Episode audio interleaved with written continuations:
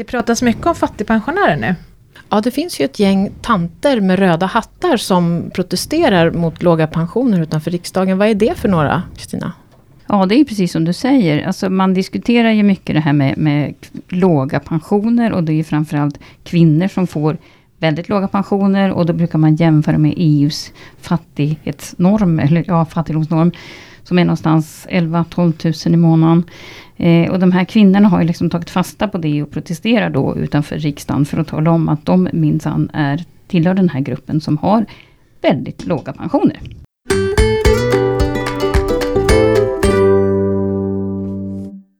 Välkommen till Min Pensionspodden. Idag ska vi prata om hur vi ska undvika att de som är unga idag blir fattiga pensionärer imorgon.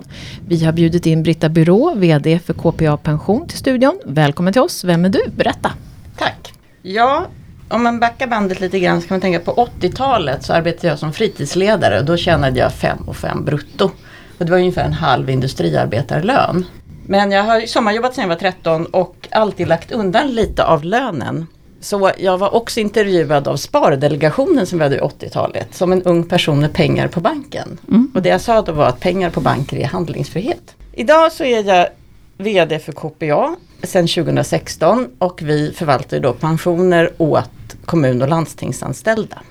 Och innan dess var jag VD för Nordea Liv och Pension från 2004. Mm. Jag är också ordförande för Svenska scoutrörelsen och jag sitter i styrelsen för Akademiska Hus som förvaltar universitets och högskolecampus.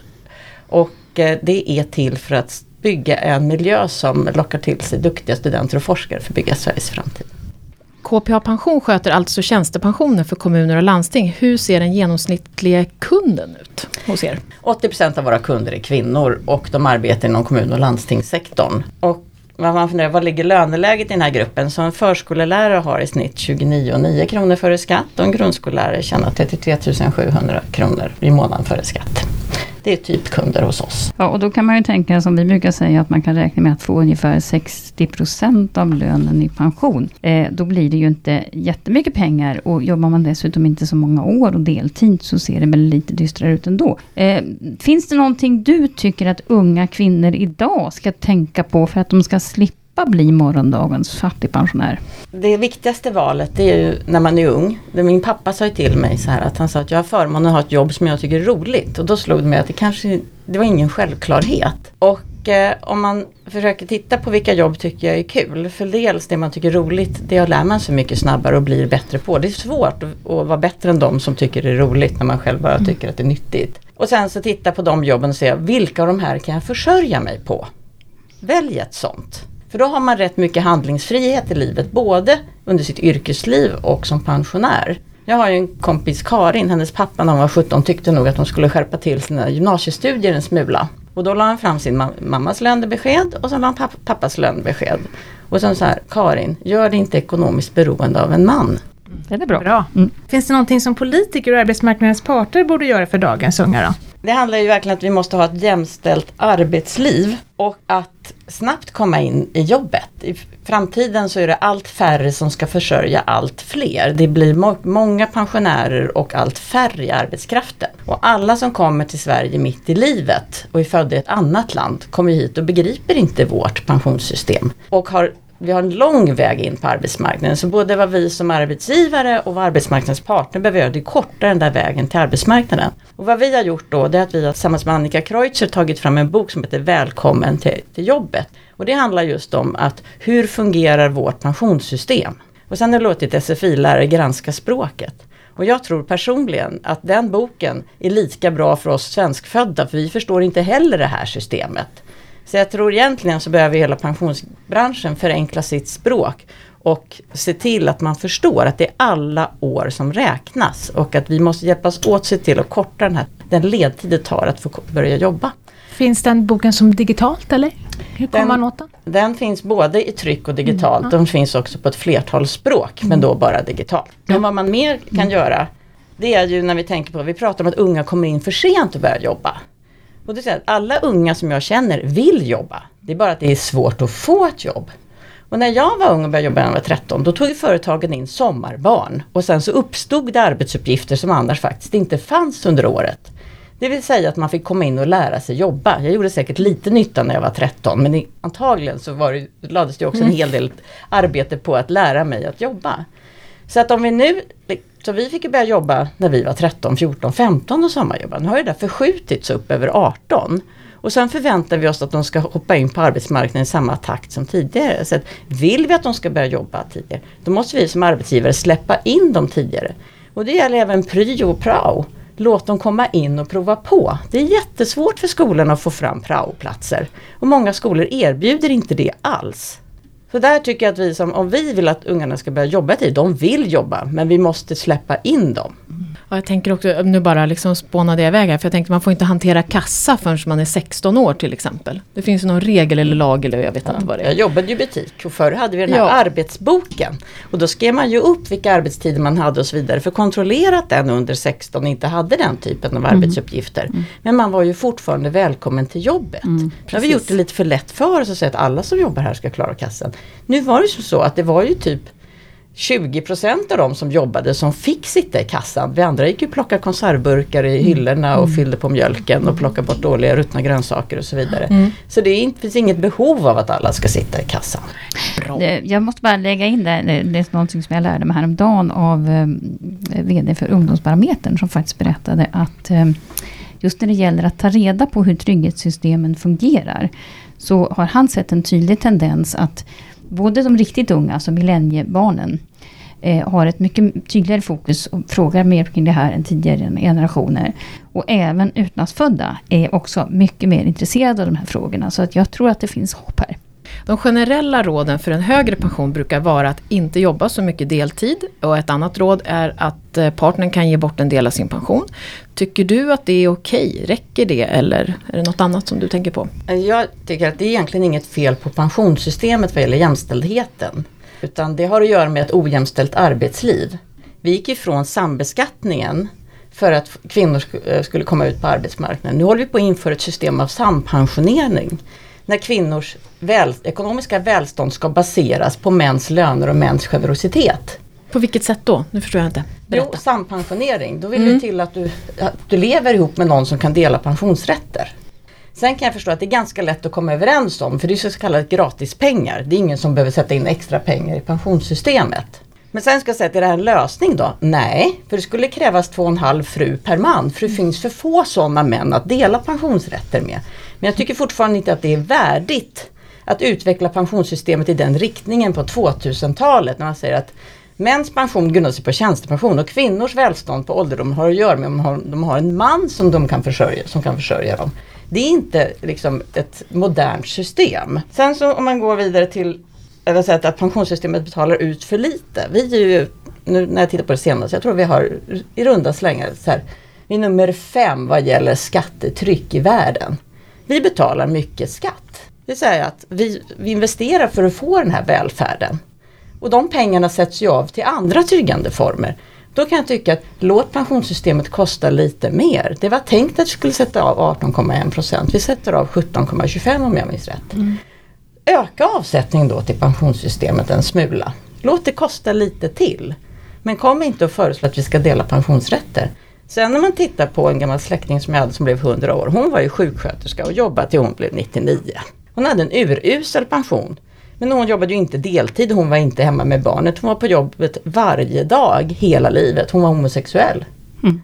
Så att hon gjorde en fantastisk insats för jobbet. Och när hon dog då hittade jag hennes sista interrailkort och då var hon 94.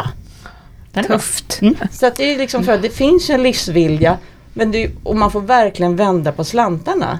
För det, alltså, och jag tycker oavsett om du har någon att leva med som kan försörja dig eller inte, så efter ett långt arbetsliv så ska du ha en pension som inte sätter dig under fattigdomsnormen. Vi är ett modernt samhälle, vi är ett av världens rikaste länder. Och att ha ett pensionssystem som behandlar liksom, våra lågavlönade på det viset, det tycker inte jag är samtida. Det måste vi ta itu med. Men då måste jag flika en fråga här. Eh, du säger att man ska höja då avsättningen till den allmänna pensionen. Mm.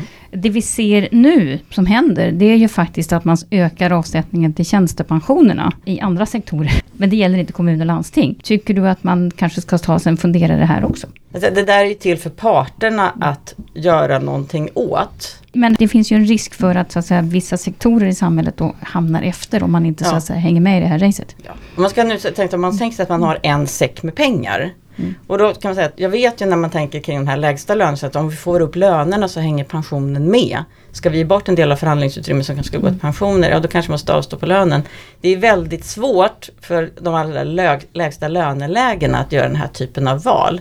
Jag tycker ju att avsättningarna till pensionerna ska öka för de lägsta lönedelarna, det vore väldigt bra. Men jag förstår också att det är svårt att åstadkomma när man sitter i de här förhandlingarna.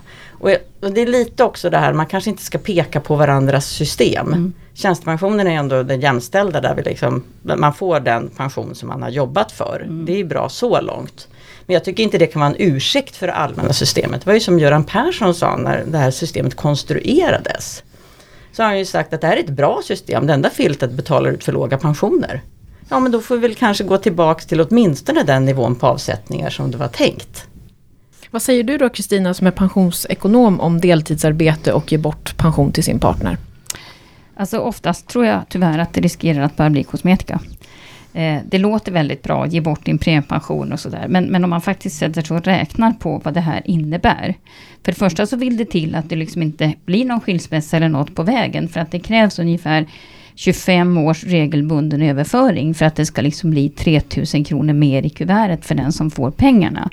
Eh, om man då jämför vad det liksom innebär, det är ju att om du jobbar tre år till istället när du blir äldre, då får du motsvarande summa pengar. Och det är också så att om man hänger ihop i det här äktenskapet och har ungefärligen samma löner, då spelar det liksom ingen roll egentligen. Eh, då kan man nästan säga att man ger bort, eftersom det kostar pengar, lite pengar att överföra de här pengarna, så ger man faktiskt bort de pengarna till till andra sparare istället. Så att, äh, jag, jag är rädd för att det, liksom, det låter bättre än vad det faktiskt är. Och det gäller bara om man är gift. Det gäller bara om man är gift och dessutom ska man komma ihåg att jag menar, du påverkar ju andra trygghetssystem också om du jobbar mindre. Du får ju sämre sjukpenning, sämre a-kassa och sånt där och det är ju faktiskt pengar som händer här och nu.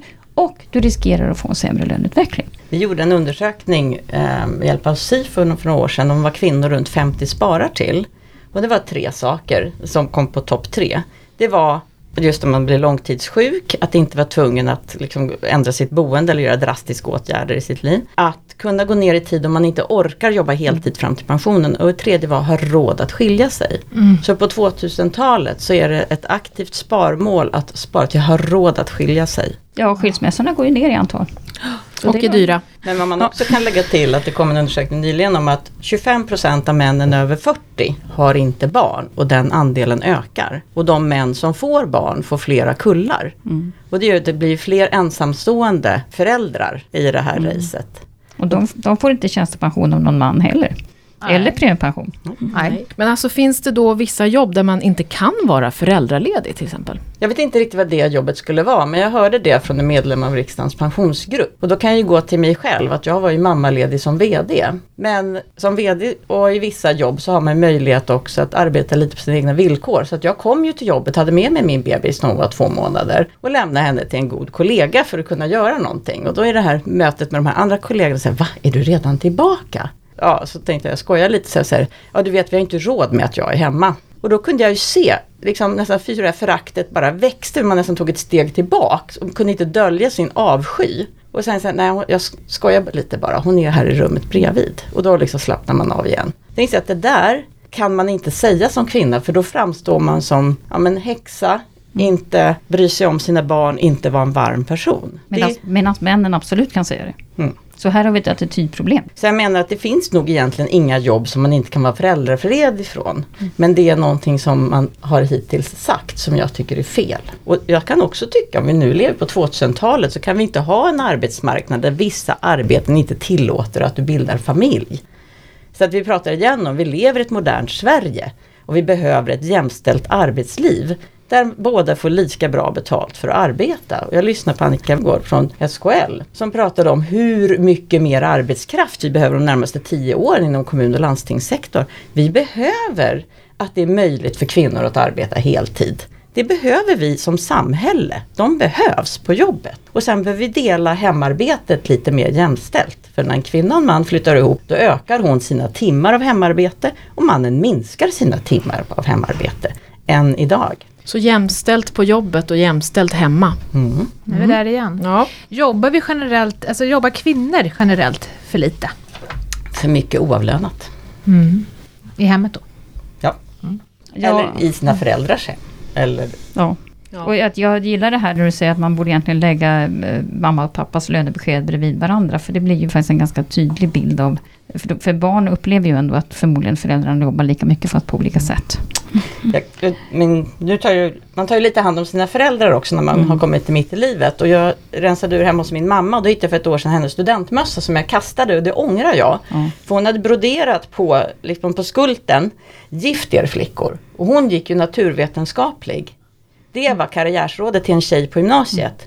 Och jag kände att om vi inte aktar oss så är vi på väg dit igen. Men hur tänker du kring det här med, med eget sparande då? För det börjar ju komma upp som en bubblare nu när vi pratar om att pensionerna är så låga. Och, vi har dessutom tagit bort den här avdragsrätten för några år sedan och folk sparar lite mindre.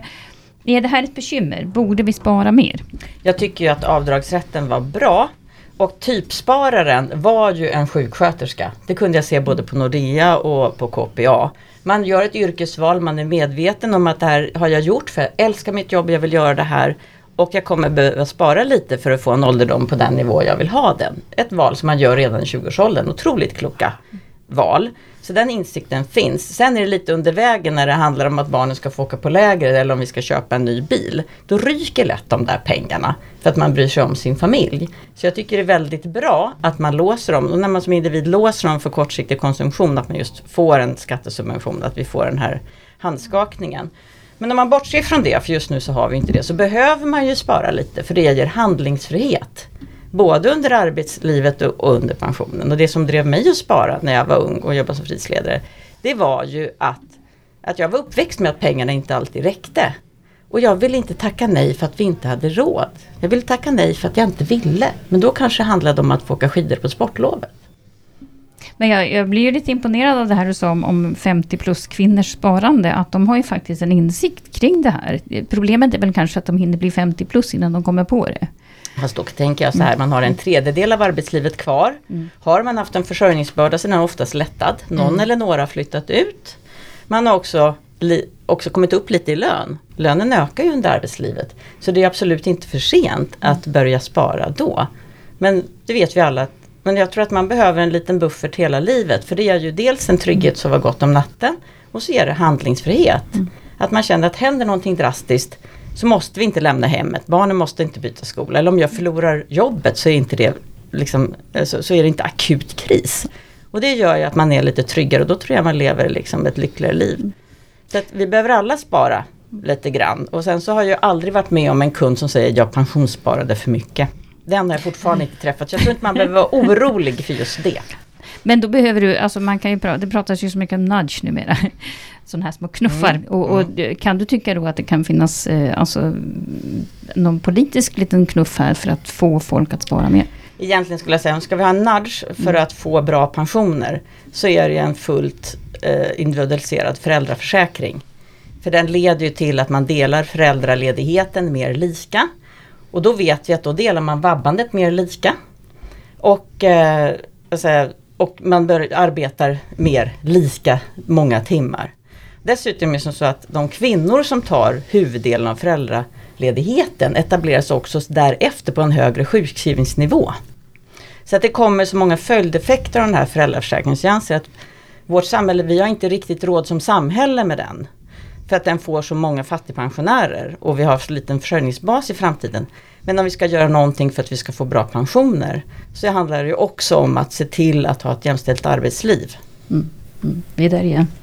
Eh, en annan fråga, en ny span också som har börjat hända. Det är ju att vi har ganska många som tar ut pension, sin tjänstepension då som man kan ta ut på kort tid. Eh, då väljer många att göra det. Vi hade en podd bara alldeles nyligen där det visar sig att eh, ja, väldigt många av Länsförsäkringars kunder till exempel, kvinnor, väljer att ta ut sin pension på kort tid. Eh, ett av skälen skulle möjligen kunna vara då att man ser att det inte är speciellt mycket pengar om man tar ut det livsvarigt. Så det är liksom lika bra att ta en rejäl dos pengar från start. Och få dem på fem år och sen hoppas att det löser sig.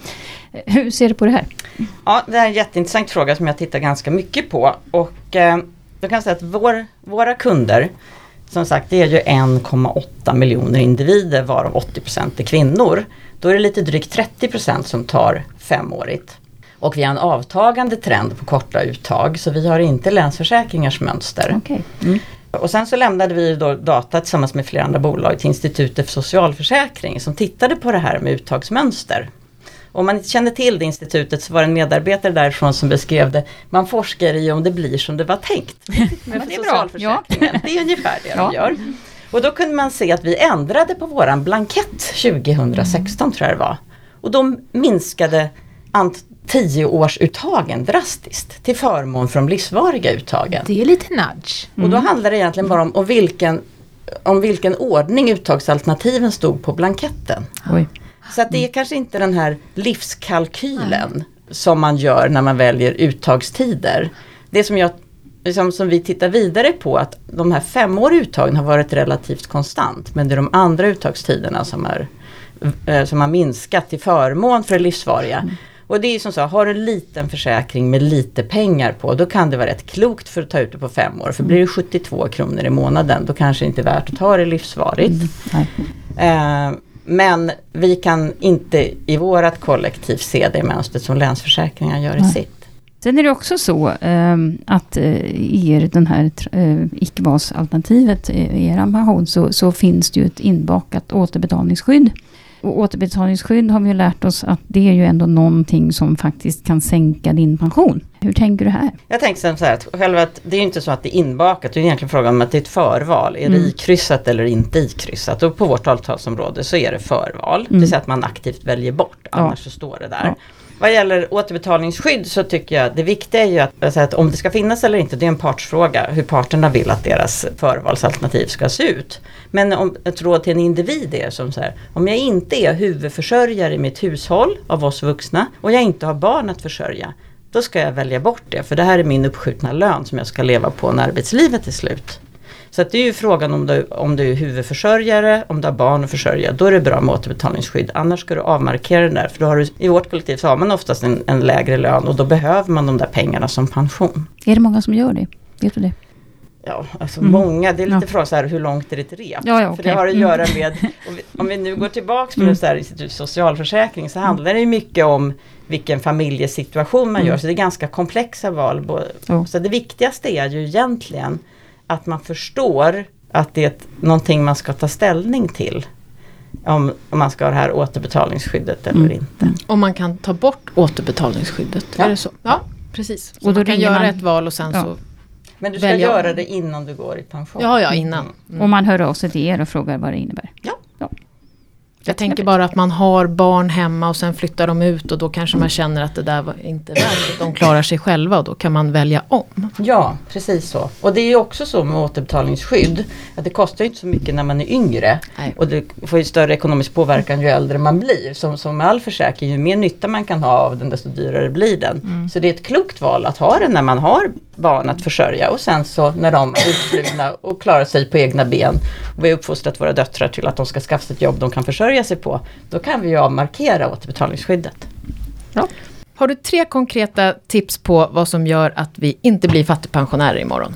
Ja, när man väljer sitt yrkesval eller när man funderar på vad man ska jobba med. Se till att skaffa dig, väl, göra ett val som du kan försörja dig på eh, och att det är någonting du tycker är kul. Det andra är att basera inte ditt välstånd på någon annans inkomster. Och det tredje är jobba heltid och jobba vitt. Jag skulle lägga till också, um, se den här, alltså man ska vara pensionär en femtedel av sitt liv. Det är ganska många år.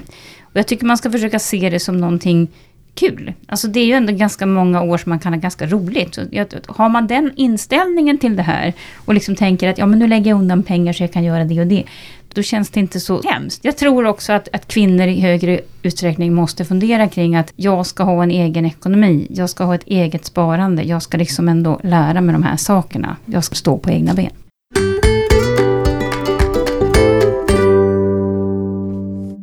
Karsten från Danmark vill ha ut sin lilla svenska pension i en klump. Går det Kristina? Handlar det om den allmänna pensionen, alltså det orange kuvertet, då går det inte. För här pratar vi om livsvariga utbetalningar och det spelar ingen roll om det är liksom 72 kronor så är det livsvarigt det handlar om. Eh, Däremot om man har en tjänstepension, ja då vet vi ju ändå att det finns liksom femåriga, man kan ta ut det på fem år. Eh, Och är det under ett visst belopp så kan man faktiskt också få det i en klump, men då handlar det om ganska små pengar. Vad är det för belopp? Jag kan inte det i huvudet, måste Nej, vara okej. ärlig. Men du, jag tänker också, kan han få ut den här klumpen liksom? Jag tror Karsten är ganska ung. Såg det ut som i det här.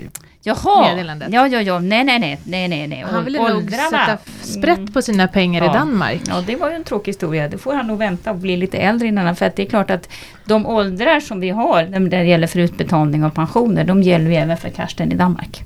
Så det är 55 år kanske då? 55 år för tjänstepension och 61 eller äldre då för Ja, den här du- eh, allmänna pensionen. Eftersom vi nu höjer pensionsåldrarna så kanske han får vänta tills han fyller 64. Han får bida sin tid. Det här är en podd som görs av Min Pension. I dagens avsnitt har du hört Britta Byrå, som är VD på KPA Pension, som har pratat om låga pensioner och hur man kan göra för att det ska bli mer pengar i påsen. I avsnittet hörde du också Kristina Kamp, Maria Eklund från Min Pension och så jag själv Ulrika Loob. Om du gillar vår podd blir vi jätteglada om du delar den med dina vänner. Ge oss gärna ett omdöme i iTunes, följ oss i alla våra sociala kanaler och frågor skickar du till podd minpension.se. Hej då! Hej då!